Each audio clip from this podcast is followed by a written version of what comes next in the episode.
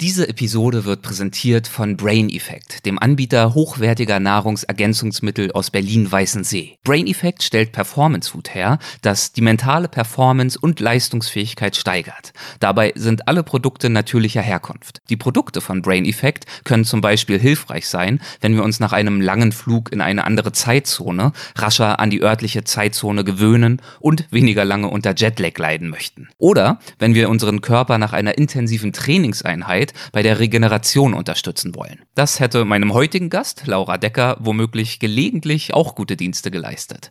Infos dazu und den entsprechenden Shop gibt es auf der Website braineffect.com. Und Hörerinnen und Hörer von Weltwach erhalten auf ihre Bestellung 20% Rabatt. Dazu müsst ihr im Bezahlprozess einfach den Gutscheincode Weltwach20 eingeben. Weltwach als Wort, 20 als Ziffer, ohne Leerzeichen dazwischen. Weltwach20. I remember very well, like a night where there was absolutely no wind and the stars were reflecting into the ocean, and it kind of feels like you're sailing through space or something with stars above you and under you, and they're all so bright, or the boat smashing through a storm in full moon while phosphorescence is just all around the boat, glowing up green. There's such special moments that even if there's really bad moments that are so special, that just makes everything good. Legendäre Grenzgänger und leidenschaftliche Weltenwanderer nehmen uns mit auf ihre Streifzüge und bieten Einblicke in ferne Orte und faszinierende Kulturen. Mit offenen Augen ins Abenteuer. Das ist der Weltwach-Podcast mit Erik Lorenz.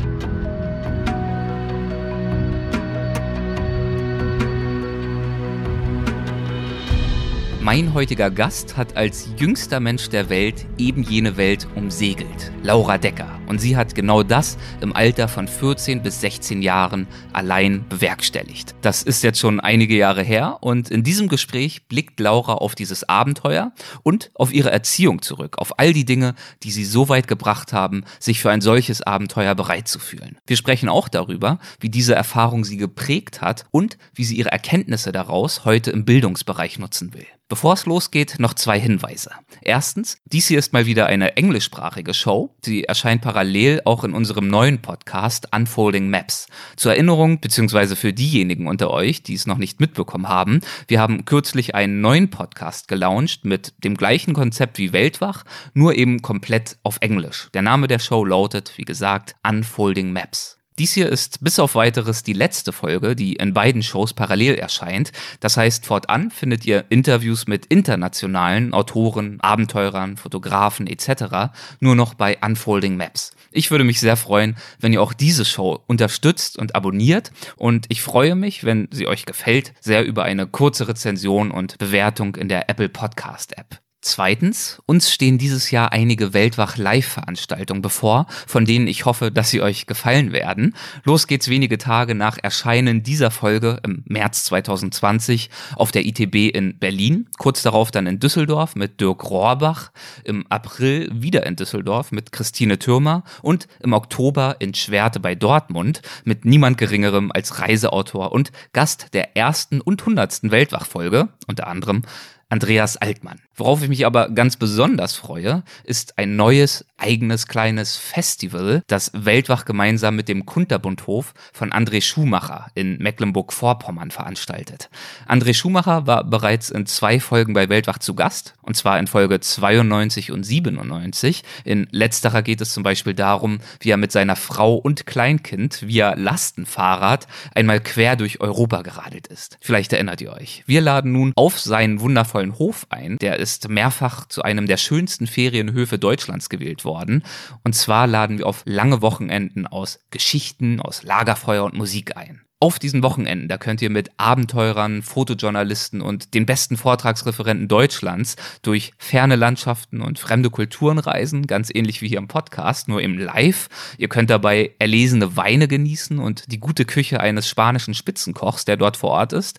Und ihr könnt gemütlich im Sofa packenden Interviews und Lesungen lauschen. Und natürlich auch die Weltenbummler selbst fragen, in ganz privater Atmosphäre, all das, was ihr schon immer einmal wissen wolltet. Ihr könnt in dieser wunderbaren Natur dort Wanderungen unter unternehmen und Lagerfeuer erleben und renommierte Jazzbands, die wir einladen.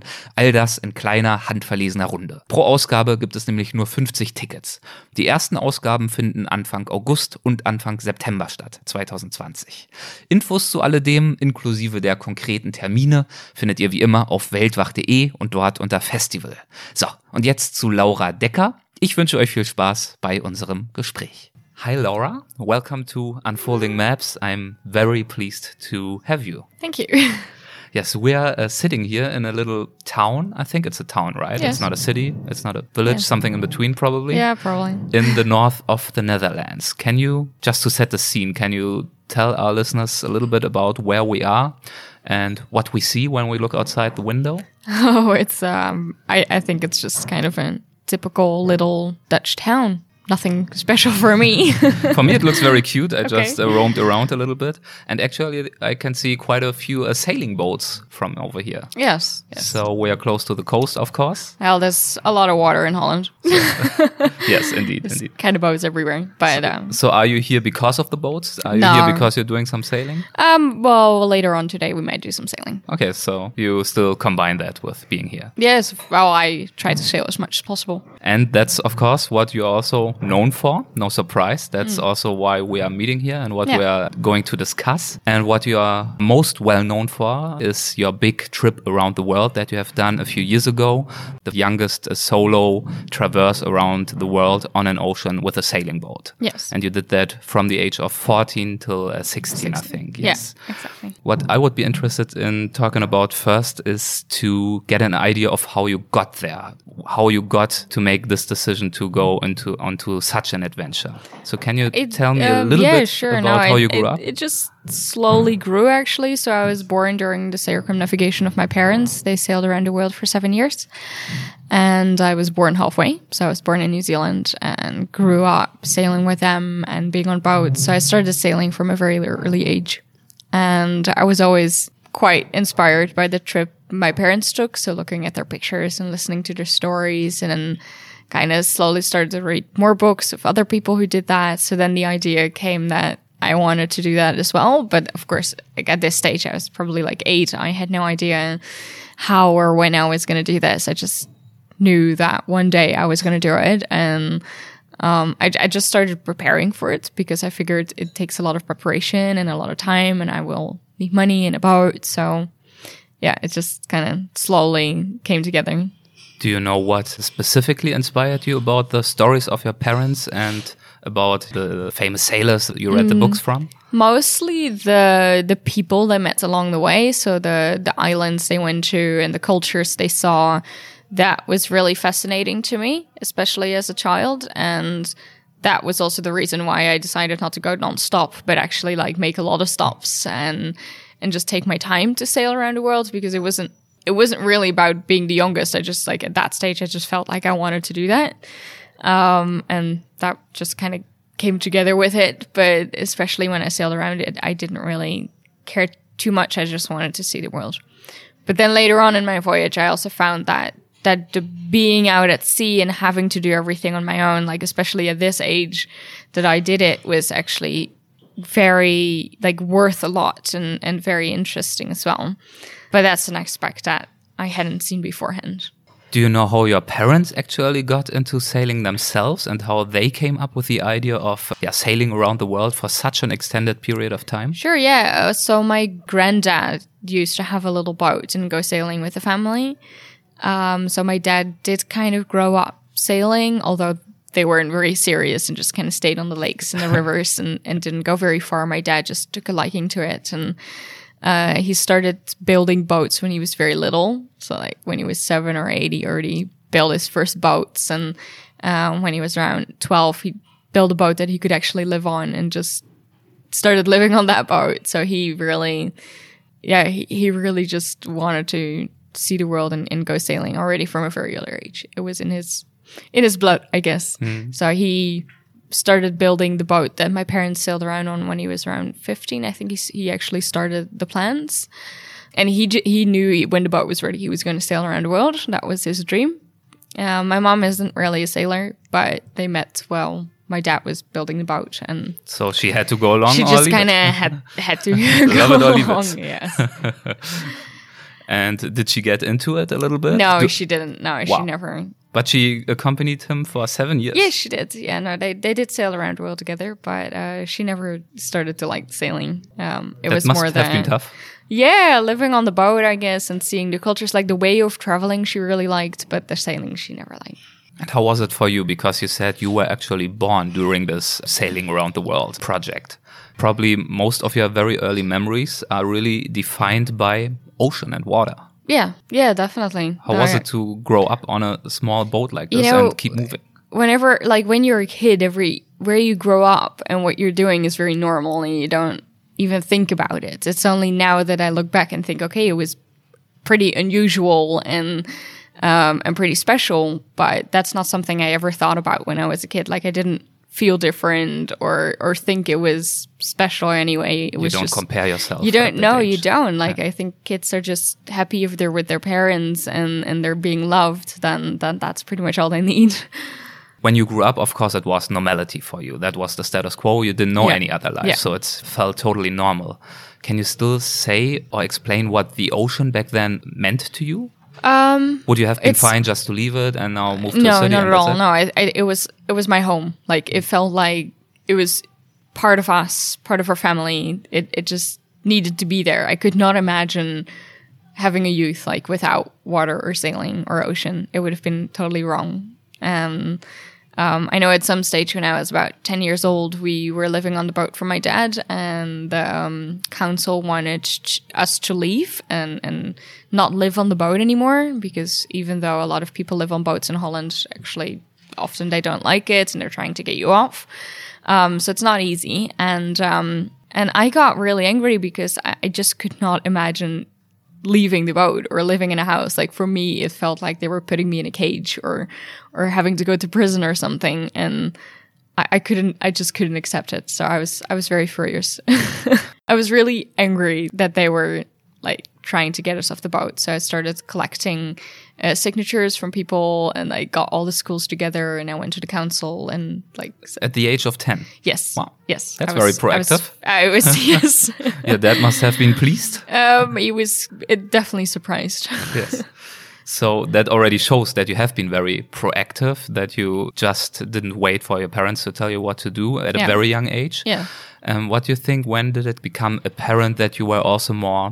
curious, more adventurous than, in quotation mark, a normal girl at that age? I think very early on. Yeah, from like even when I started walking, I was gone all the time. I wanted to see everything and explore everything, and I wanted to do everything on my own. So, you know, I was learning something. I was like, no, I do it. I don't need any help. So yeah, very early on. And especially like when I started to make friends, it became very apparent for me that I was much more driven or determined to do the things that I wanted to do than most of my friends were. So even if we were just practicing for like a piece of music or song or something, I would easily go the whole day and just practice until it's perfect. Whereas my friends after an hour were like, okay, I'm done. So yeah, I think that's just my character. And did that already back then feel special to you, or didn't you even think about that? I didn't think about it at all. I just found it very annoying that my friends like couldn't stick with it. I just couldn't understand why other people wouldn't have that. I think at that age, I was rather the difficulty that I could have a friend that had the same, that I could do the same things with. Yeah, that definitely made me do things more on my own. And was there ever a point in your life where you seriously considered a future, professionally or personally, in which sailing wouldn't have played a very essential part? No, I'm just thinking about like all the things that I thought about. It's like, no, there were always boats involved. I always knew I wanted to be like a captain or skipper boats. And when did you in fact make the decision that you did want to become a serious sailor yourself? I don't know if I ever made that conscious decision. I just knew it was a clear path. It was clear that was what I was doing. And what were the steps for you to make that happen? So when I was younger, I was racing in dinghies a lot. So I was just doing a lot of sailing races and kind of going up in that. But then at some stage I came along a more seaworthy boat and I borrowed that for a little while and figured out, okay, this is actually really fun as well. Like I could sleep on it and go away for a weekend, and it kind of felt like it gave me a lot of freedom. And I kind of valued that more than the races.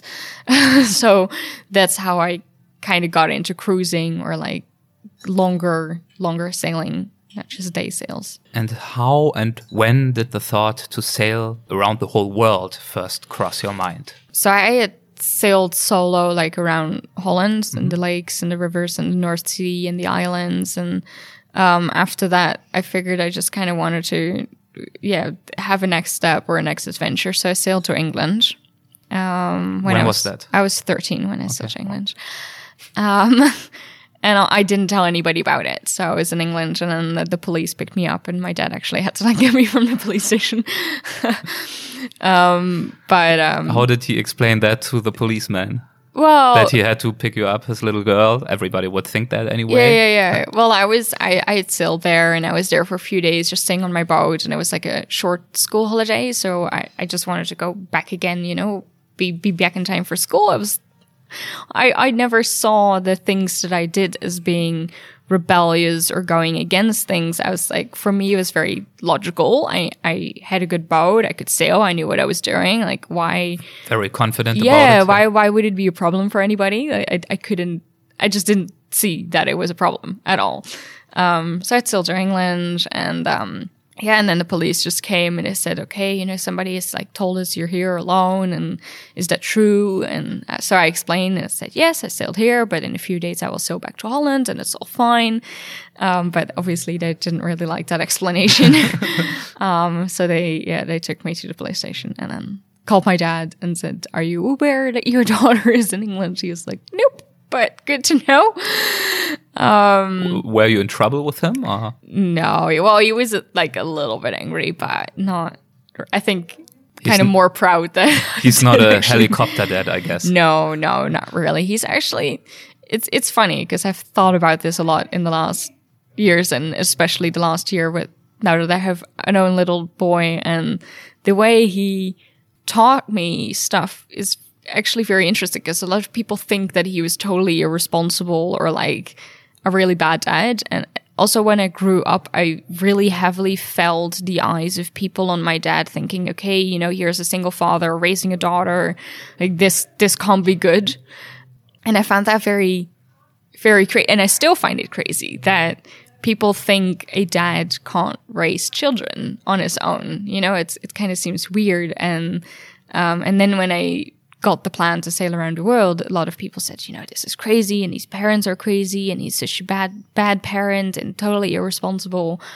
But the way I saw it then and the way I still see it, and actually more and more clearly even, is that he was super safety conscious. When I was a kid, I was not allowed to go anywhere without a life jacket. So I was wearing a life jacket 24/7 basically because we were living on a boat. And whenever I went somewhere, he gave me a phone very early on. And he said, just call me every hour or send me a text message. I need to know where you are, what you're doing. And I do remember forgetting it once, and he already had called the police that I was missing and was very angry. And when I biked to school, I needed to wear a helmet and one of these yellow jackets, which I really hated, of course, because everybody it's not cool. It's not really not cool. But it's interesting that actually he was very safety conscious, but in a way that he allowed me to do a lot of stuff while I was still within his safety and while he could teach me how I should deal with it. Whereas I think a lot of parents are just not allowing their kids to do anything. They're taking everything over. They're saying, no, you can't do that. It's dangerous. But then when they're 16 or 17, they're going out on their own anyway, and then suddenly they have to learn all of these things they were never allowed to do. And I think the process of learning it then is so much tougher than when you learn it while you grow up.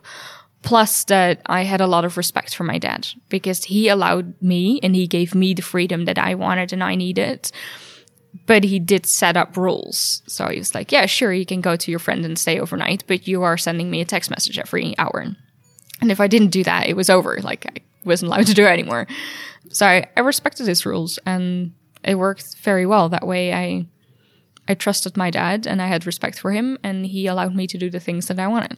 And this way he built up your confidence, of course, but also his own confidence in you. And that's why he could let you do these things. Yeah. And I find it so interesting. Like just the more I think about it, I'm like, okay, yeah, I kind of understand why people think it was crazy because it's so out of the box and pretty much nobody does it like that.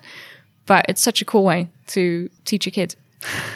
So when you had the thought to sail across the ocean and sail around the world, how did you start to act upon this plan or this idea and how did you turn it into a plan? So I think unconsciously I started preparing for it when I was like 8 years old. Just finding work, cleaning up shops and driving my unicycle around and then obviously getting, like when I was 11, I got my first seaworthy boat. So I was like, okay, this boat's like giving me freedom. I can take it over an ocean.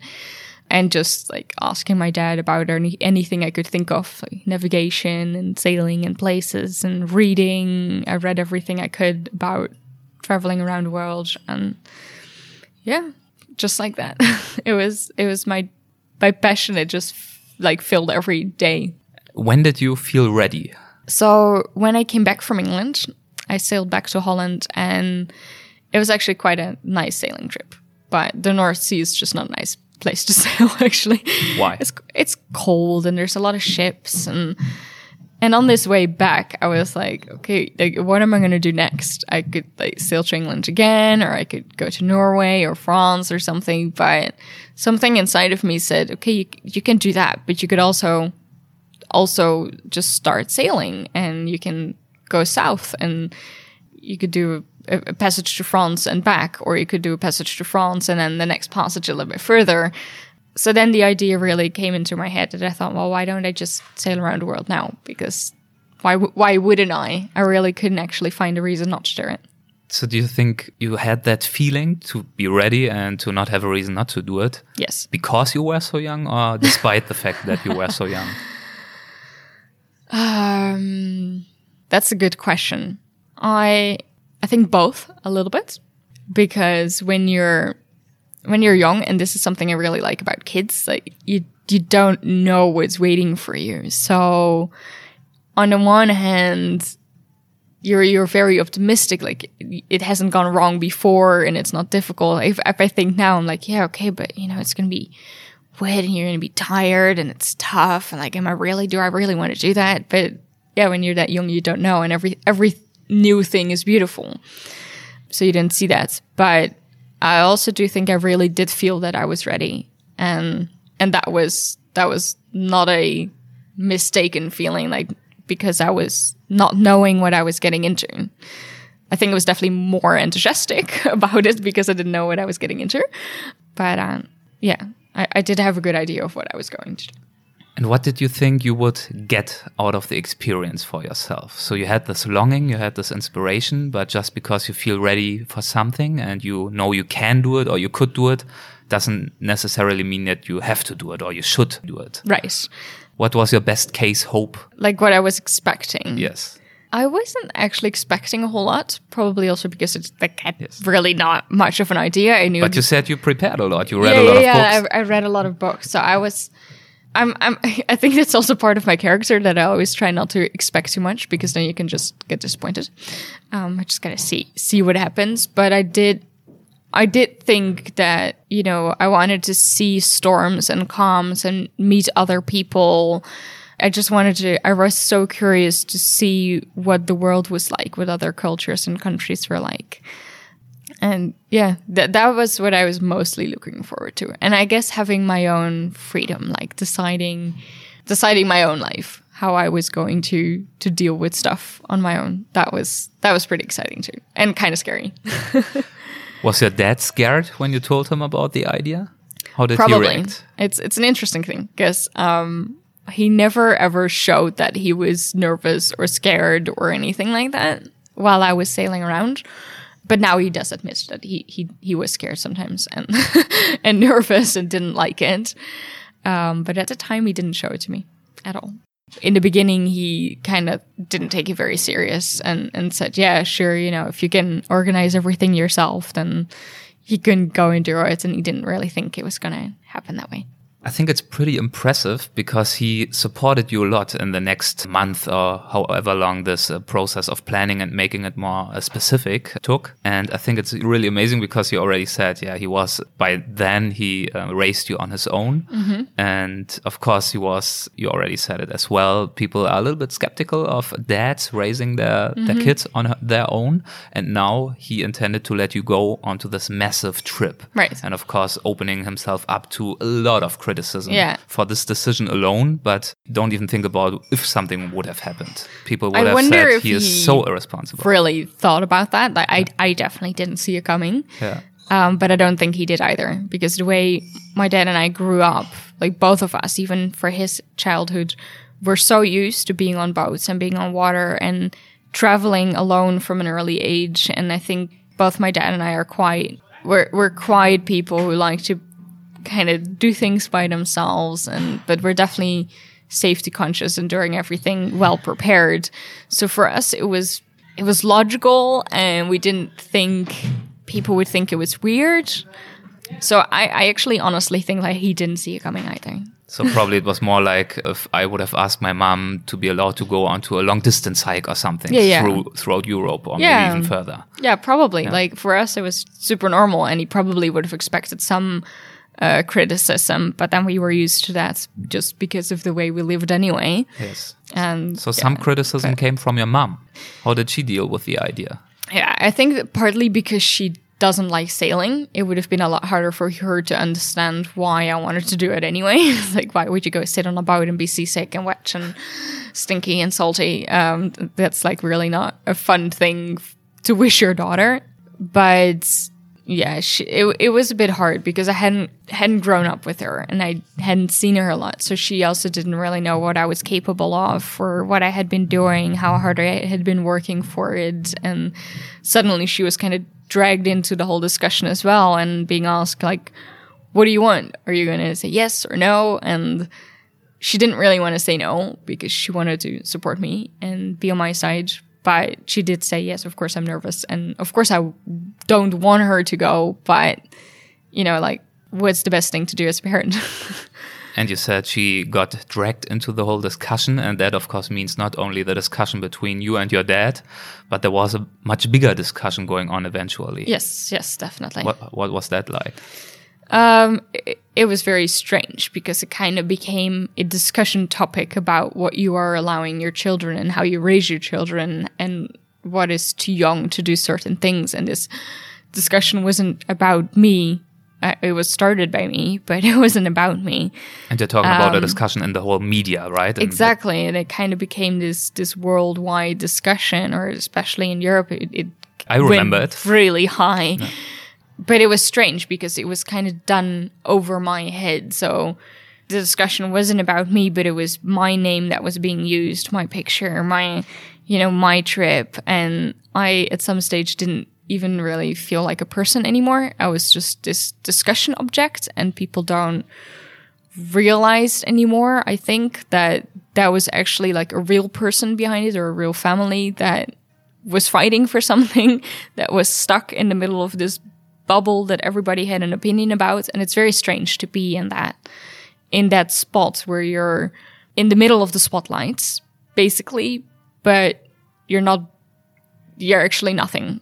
Because your specific and individual experiences, for example, didn't matter at all, I think, right? No, not at all. And also just the things that people say, like the comments that they make to me or to my family or write about, or just...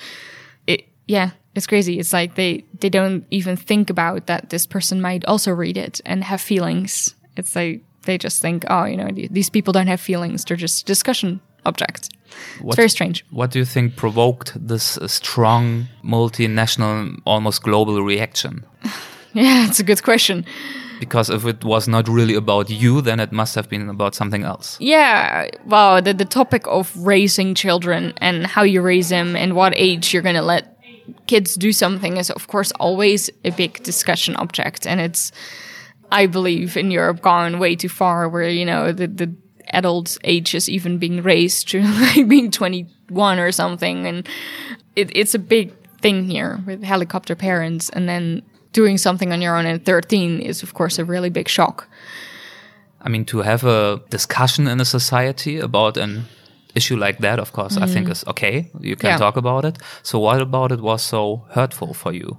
The fact that people don't thought about my feelings and just say, oh, you know, these are bad parents and she's going to sink and she's just a spoiled brat. And people say stuff without thinking that there is a person behind it or what it would do to that person. And I kind of see the same thing happening to Greta at the moment. I think this is very comparable. She has done something that was her dream that like she believes in, and she started it, and it's taken by the world and made a massive discussion topic, which is like everywhere. And they forget that there's still a girl behind it that has feelings. And I read on the internet stuff that I think, whoa, this is like, that's some heavy stuff that they also wrote about me, and I know how it feels, and I know she reads it, and it's very painful where she has a dream and she's just being used by the world, basically. Yeah, you become like a projection object for all kinds of opinions about general topics like climate change in this case. And I do believe that she had no idea like what she was stepping into, just like I did, and it's crazy how people have opinions about everything, and they need to yell it out. The need to just write her opinion everywhere and say it. And it's, that was definitely a big shock. Like it's a big whirlwind into people's characters, actually. And it took a lot of energy because there were, I think, like 6 or 8 court cases in the Netherlands trying to stop you from going, but you won them eventually. Yes. And finally, we don't have to discuss this in great detail, but you got through it. But it cost a lot of energy. There was a lot of media attention, and it wasn't a nice time for you, I think. But eventually, you got through it, and you were able to set sails and to embark on the journey. Did your dad give you any last advice or any preconditions for really letting you go? Well, he was mostly concerned about me going on land. Oh, okay, that's so interesting. He wasn't, the sailing. He believed I could sail and deal with anything that was coming on the way there. But he did have a rule, and that was that I wasn't really allowed to go on land by my own. So he said, you have to anchor where other boats are anchored and go and make friends with another couple, and then you go shopping with them and go and explore the country with them, but just don't go anywhere alone because it's not really needed. You just make friends. And that's something he was, I think, mostly concerned about, just going on land, because that's something I really wanted to do. I wanted to see the countries and the people. So that was his only rule. Did you have any concerns when preparing something you really paid a lot of attention to increase your safety or, even to increase the pleasure you would get out of the trip? Right. I think I concentrated mostly on the boat and its systems. So making sure the boat was safe and all the safety gear was good, and I knew how to deal with it and how to repair it. What kind of boat was it?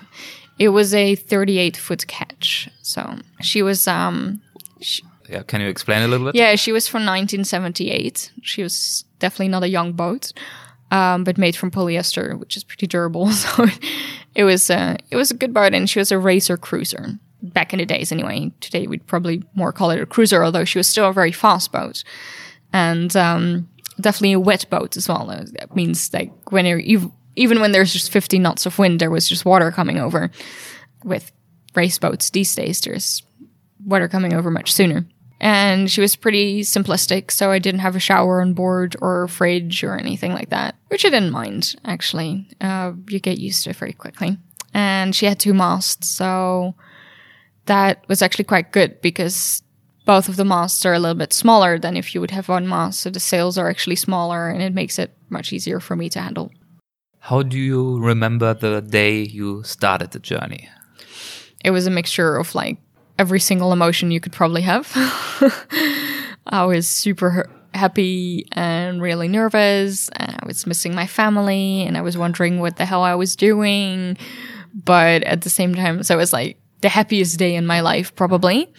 But at the same time, I was just so nervous and yeah, it's so hard to explain.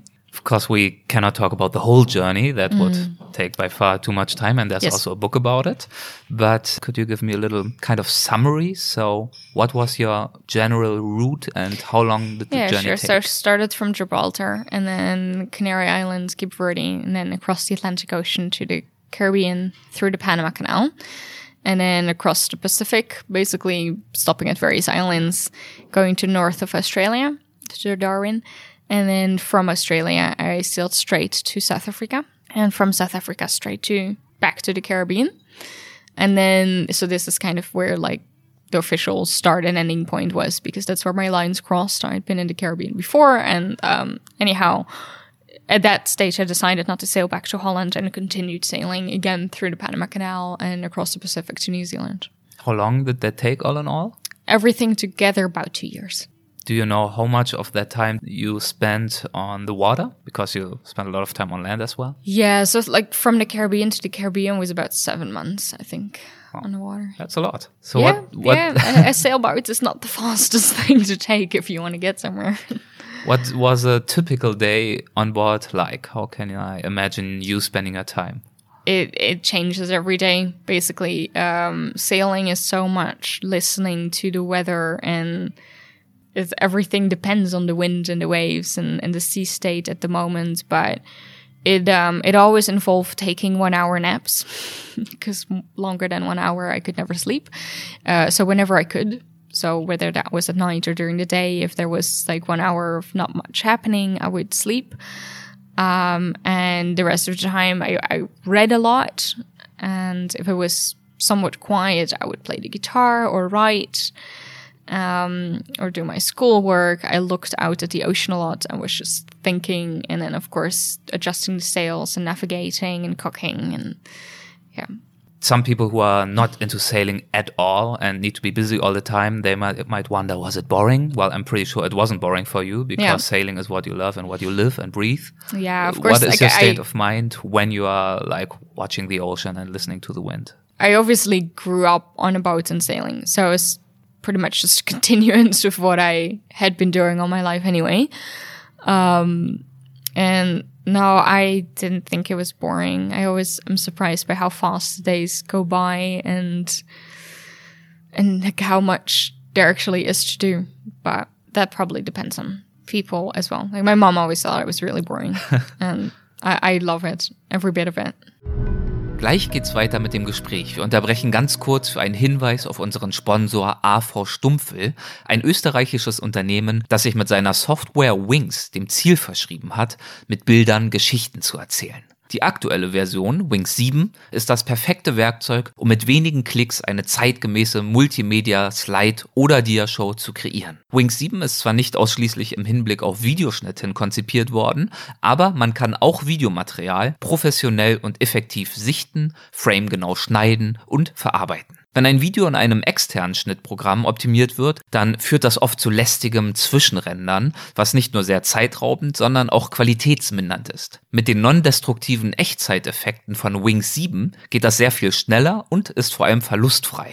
Bilder werden bei der Wiedergabe in Wings nicht in ein Videoformat umgewandelt und somit bleibt die maximale Bildqualität und Farbtiefe erhalten. Auf der offiziellen Website www.wings7.at findet ihr alle Informationen über Wings und erhaltet beim Kauf einer neuen Vollversion 5% Rabatt. Schreibt dazu einfach Weltwach 2020 in das Feld Bemerkung des Bestellformulars und AV Stumpfel berücksichtigt euren Rabatt dann auf der Rechnung. Und jetzt zurück zu unserem Gespräch.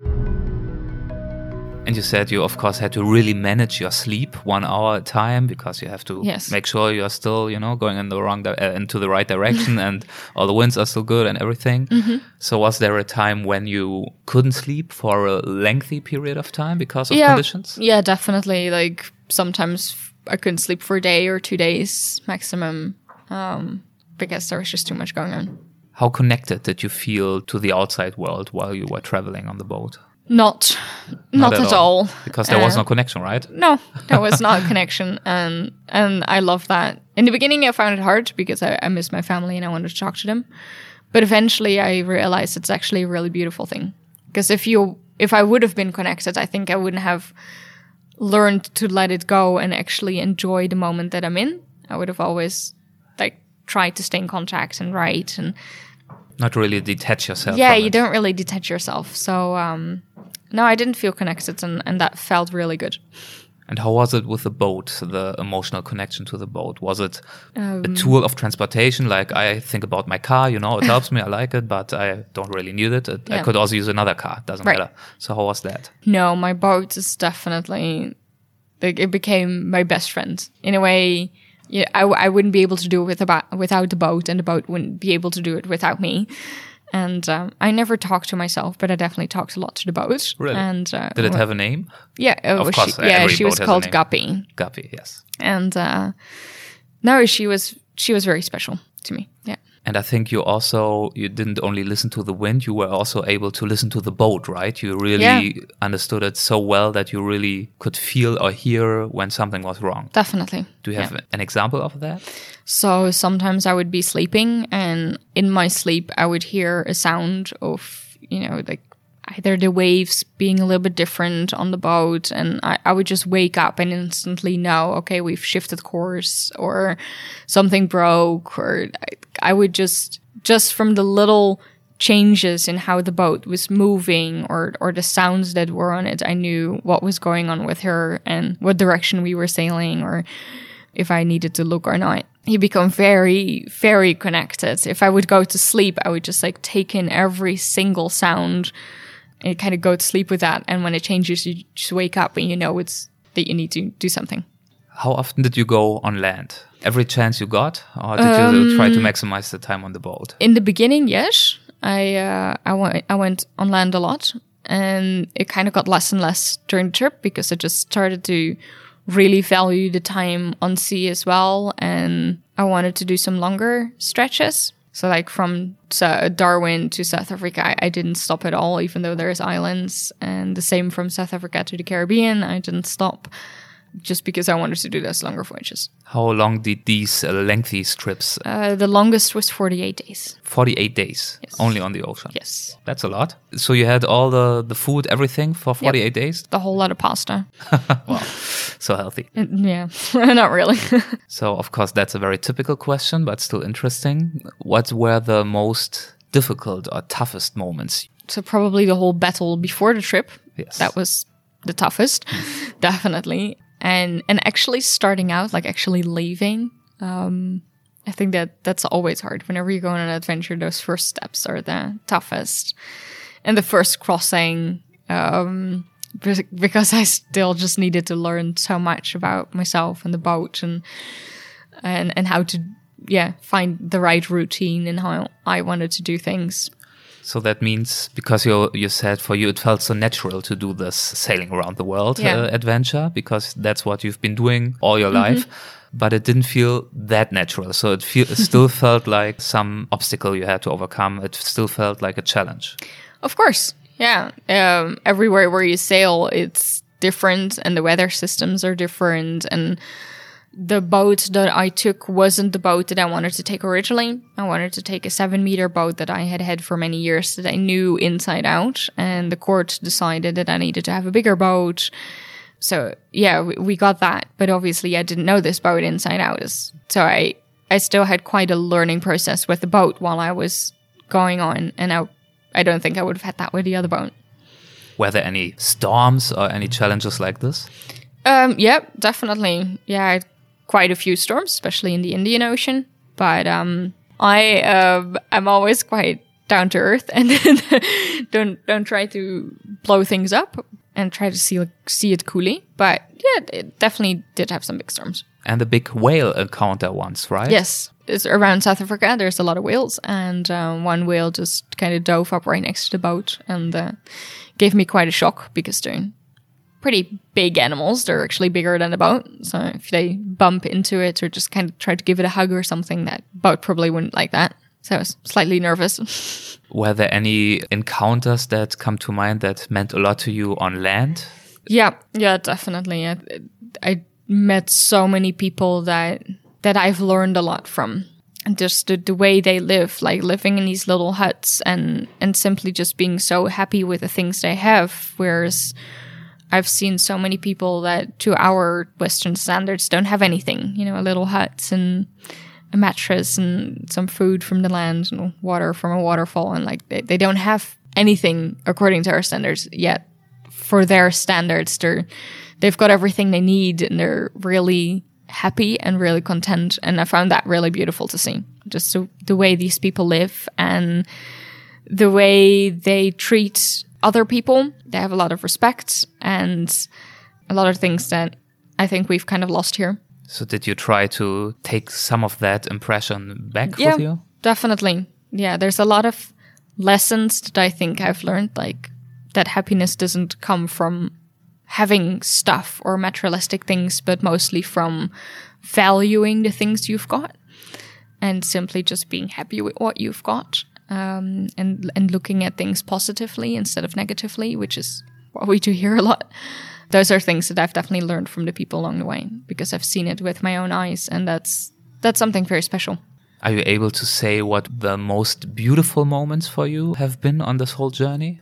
The most beautiful days were either when I was sitting somewhere on a beach with a local learning how to fold a palm hedge or or make a certain kind of fruit the way they do it. But also, I remember very well like a night where there was absolutely no wind and the stars were reflecting into the ocean, and it kind of feels like you're sailing through space or something with stars above you and under you, and they're all so bright, or the boat smashing through a storm in full moon while phosphorescence is just all around the boat, glowing up green. There's such special moments that even if there's really bad moments, that there are, and you know, there were definitely moments that I thought, why am I here? But then there's those little moments that often only take half an hour or something that are so special that just makes everything good. And they will stay with you forever. They stay with me forever. Yeah. And they're worth much more than anything else, I think.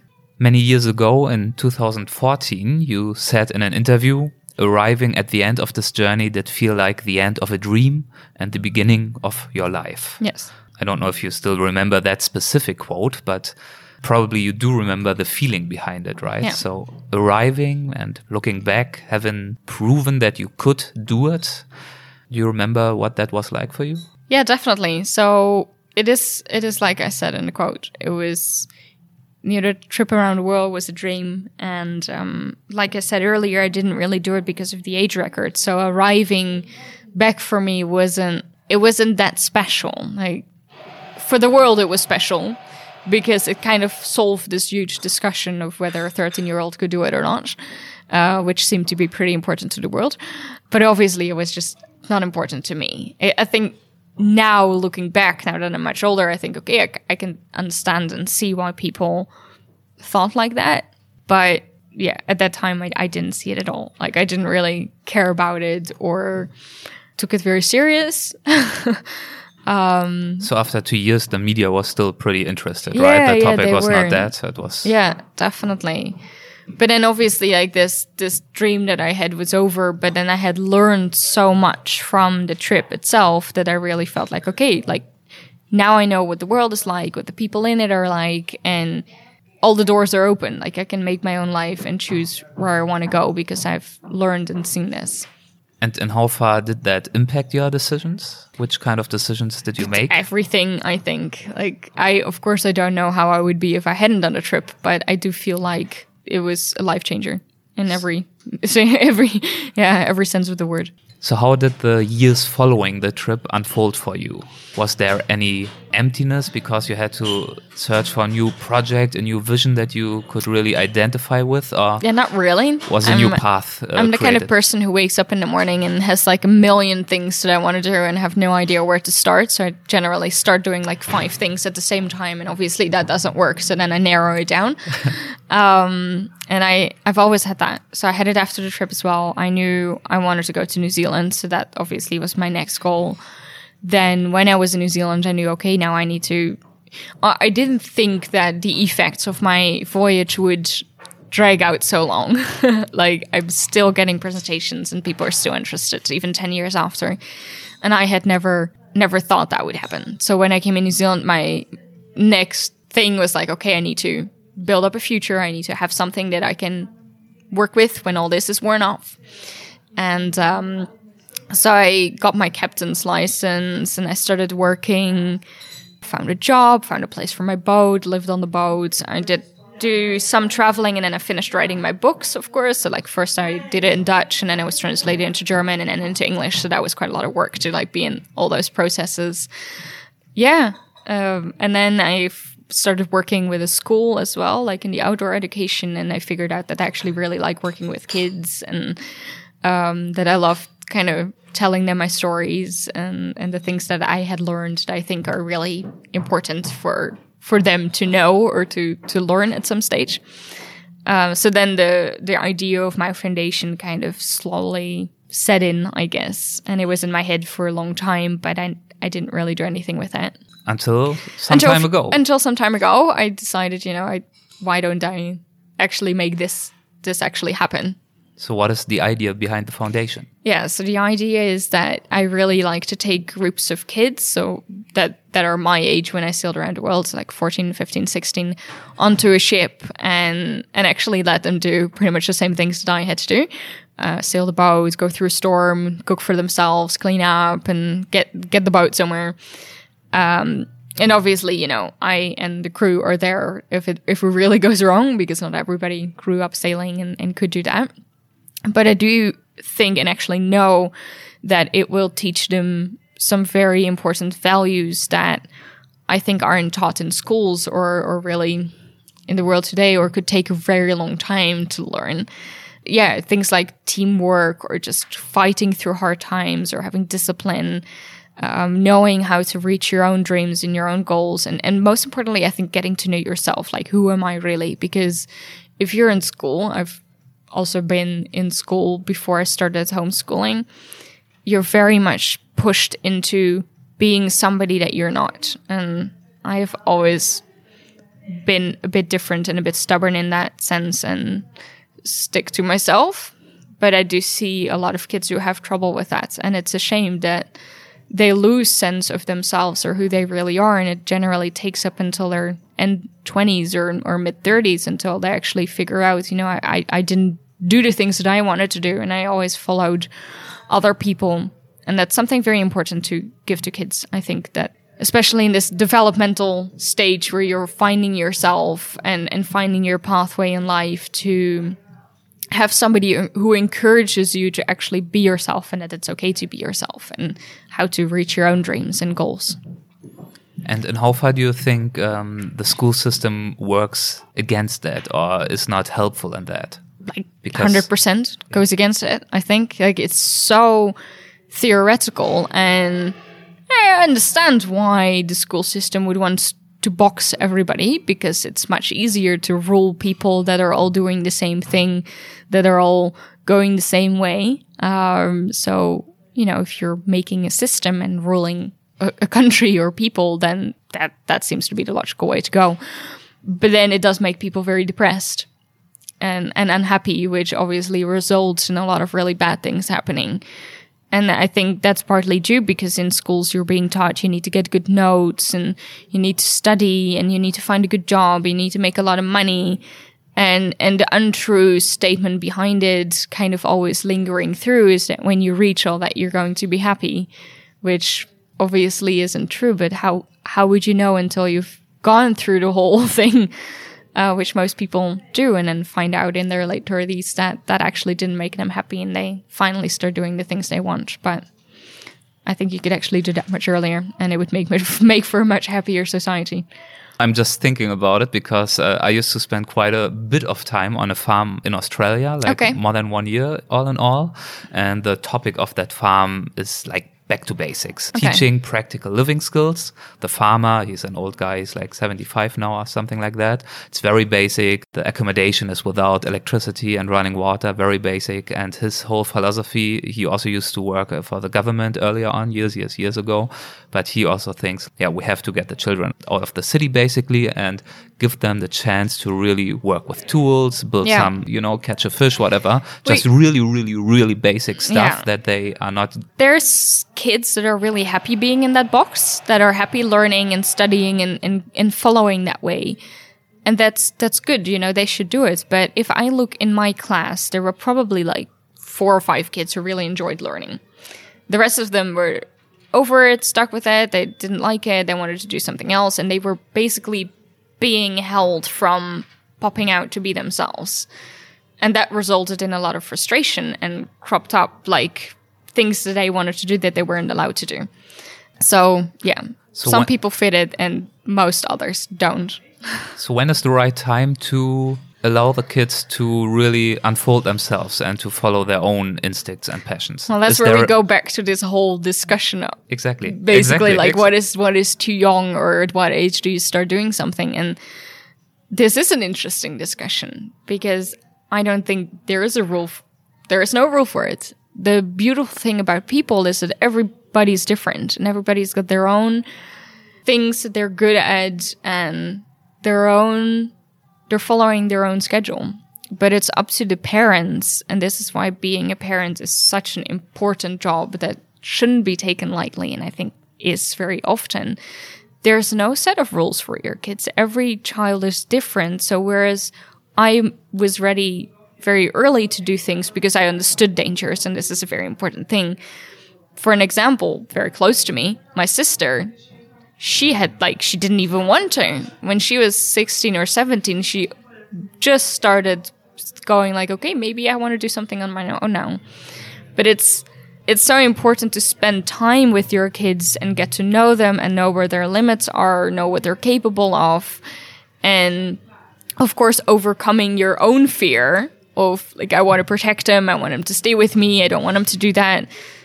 That's a very difficult thing as a parent, I think, to let your kids go and know when to let them go. And this can be with 6, or it can be with 13, or it can be with 18.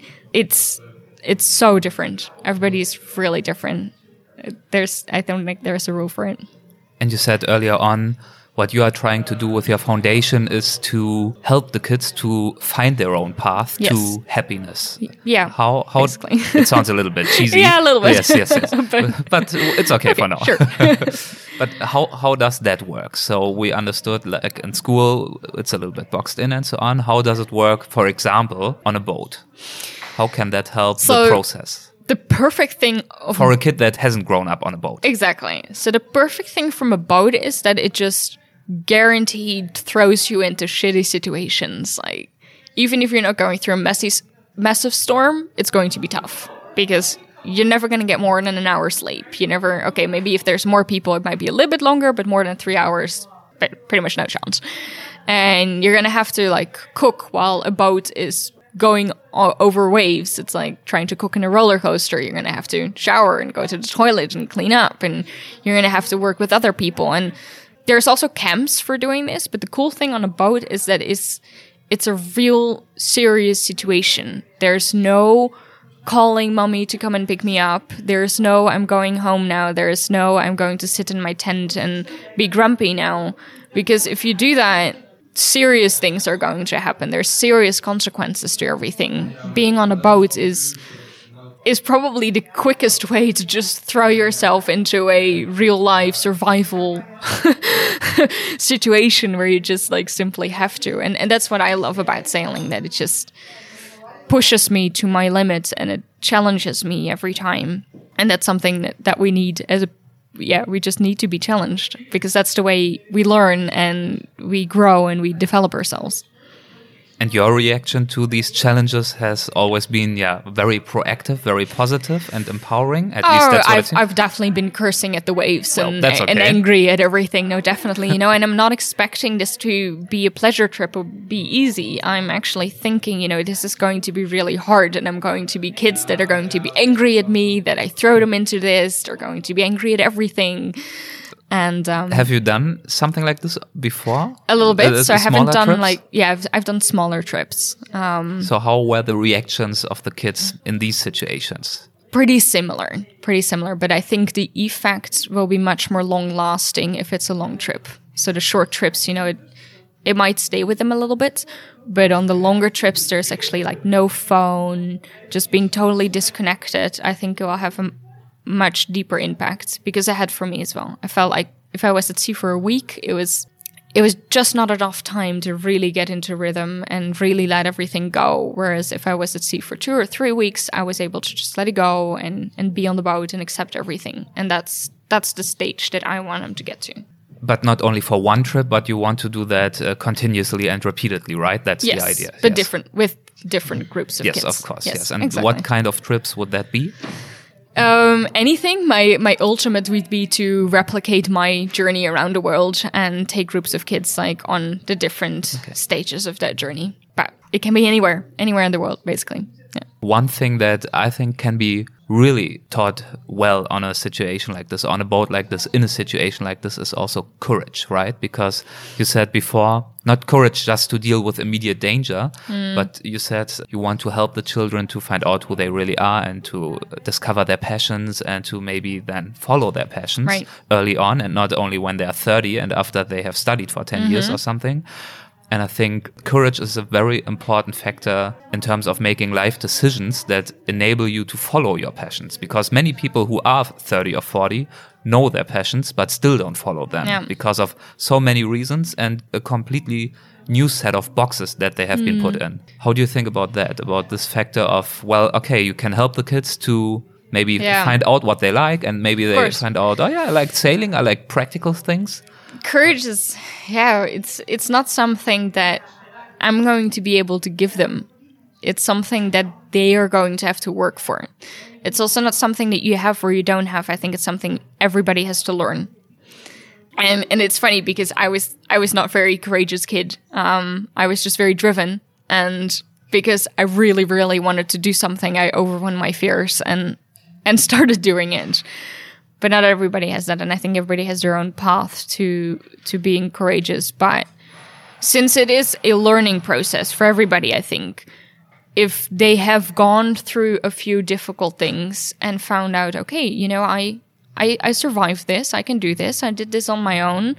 Those are the first steps to trusting yourself and trusting that you're actually capable of more than you think, and eventually being courageous enough to keep doing that. I'm still like, the foundation I have, that there's so many unknown factors and so many things that I don't know of. Obviously, I'm good with sailing and I love working with kids, but setting it up and the whole kind of business behind it is a totally unknown world to me. I think I've gone through enough situations to just trust myself and kind of go, well, okay, I have to try, I have to do it.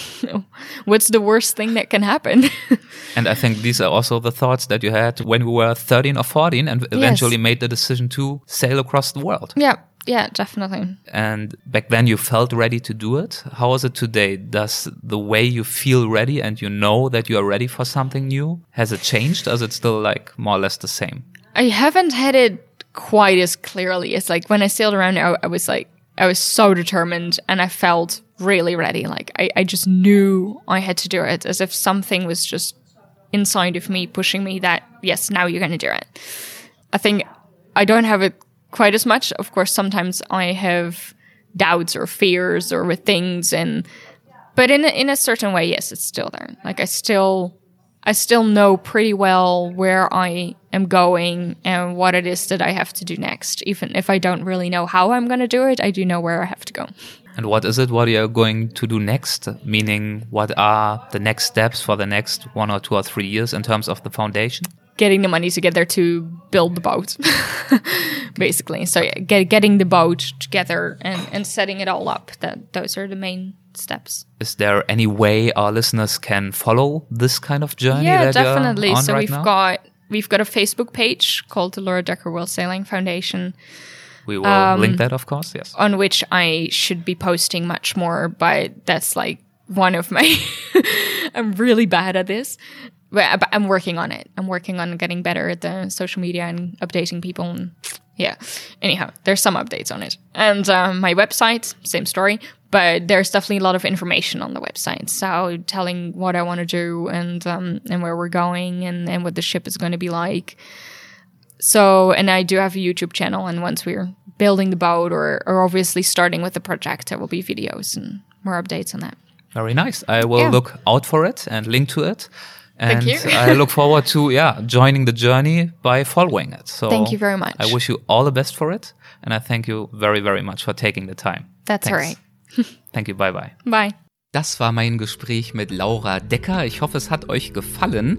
Wenn ihr jetzt noch nicht völlig abgestoßen seid von meinem leicht deutschen Akzent im Englischen, dann würde ich mich freuen, wenn ihr, so ihr es noch nicht getan habt, jetzt direkt in eurer Podcast-App auf Unfolding Maps geht, beziehungsweise das sucht und abonniert. Dann habt ihr nämlich noch mehr solcher wunderbaren Interviews vor euch.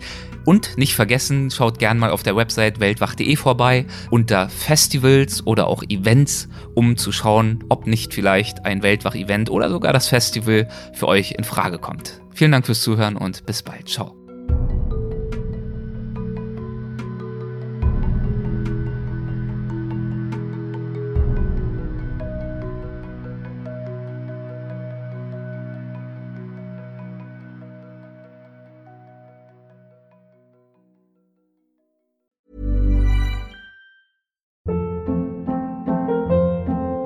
Hold up. What was that? Boring. No flavor. That was as bad as those leftovers you ate all week. Keke Palmer here, and it's time to say hello to something fresh and guilt-free. HelloFresh. Jazz up dinner with pecan-crusted chicken or garlic butter shrimp scampi. Now that's music to my mouth. HelloFresh. Let's get this dinner party started. Discover all the delicious possibilities at hellofresh.com. Even when we're on a budget, we still deserve nice things. Quince is a place to scoop up stunning high-end goods for 50 to 80% less than similar brands. They have buttery soft cashmere sweaters starting at $50, luxurious Italian leather bags, and so much more. Plus, Quince only works with factories that use safe, ethical, and responsible manufacturing. Get the high-end goods you'll love without the high price tag with Quince. Go to quince.com/style for free shipping and 365-day returns.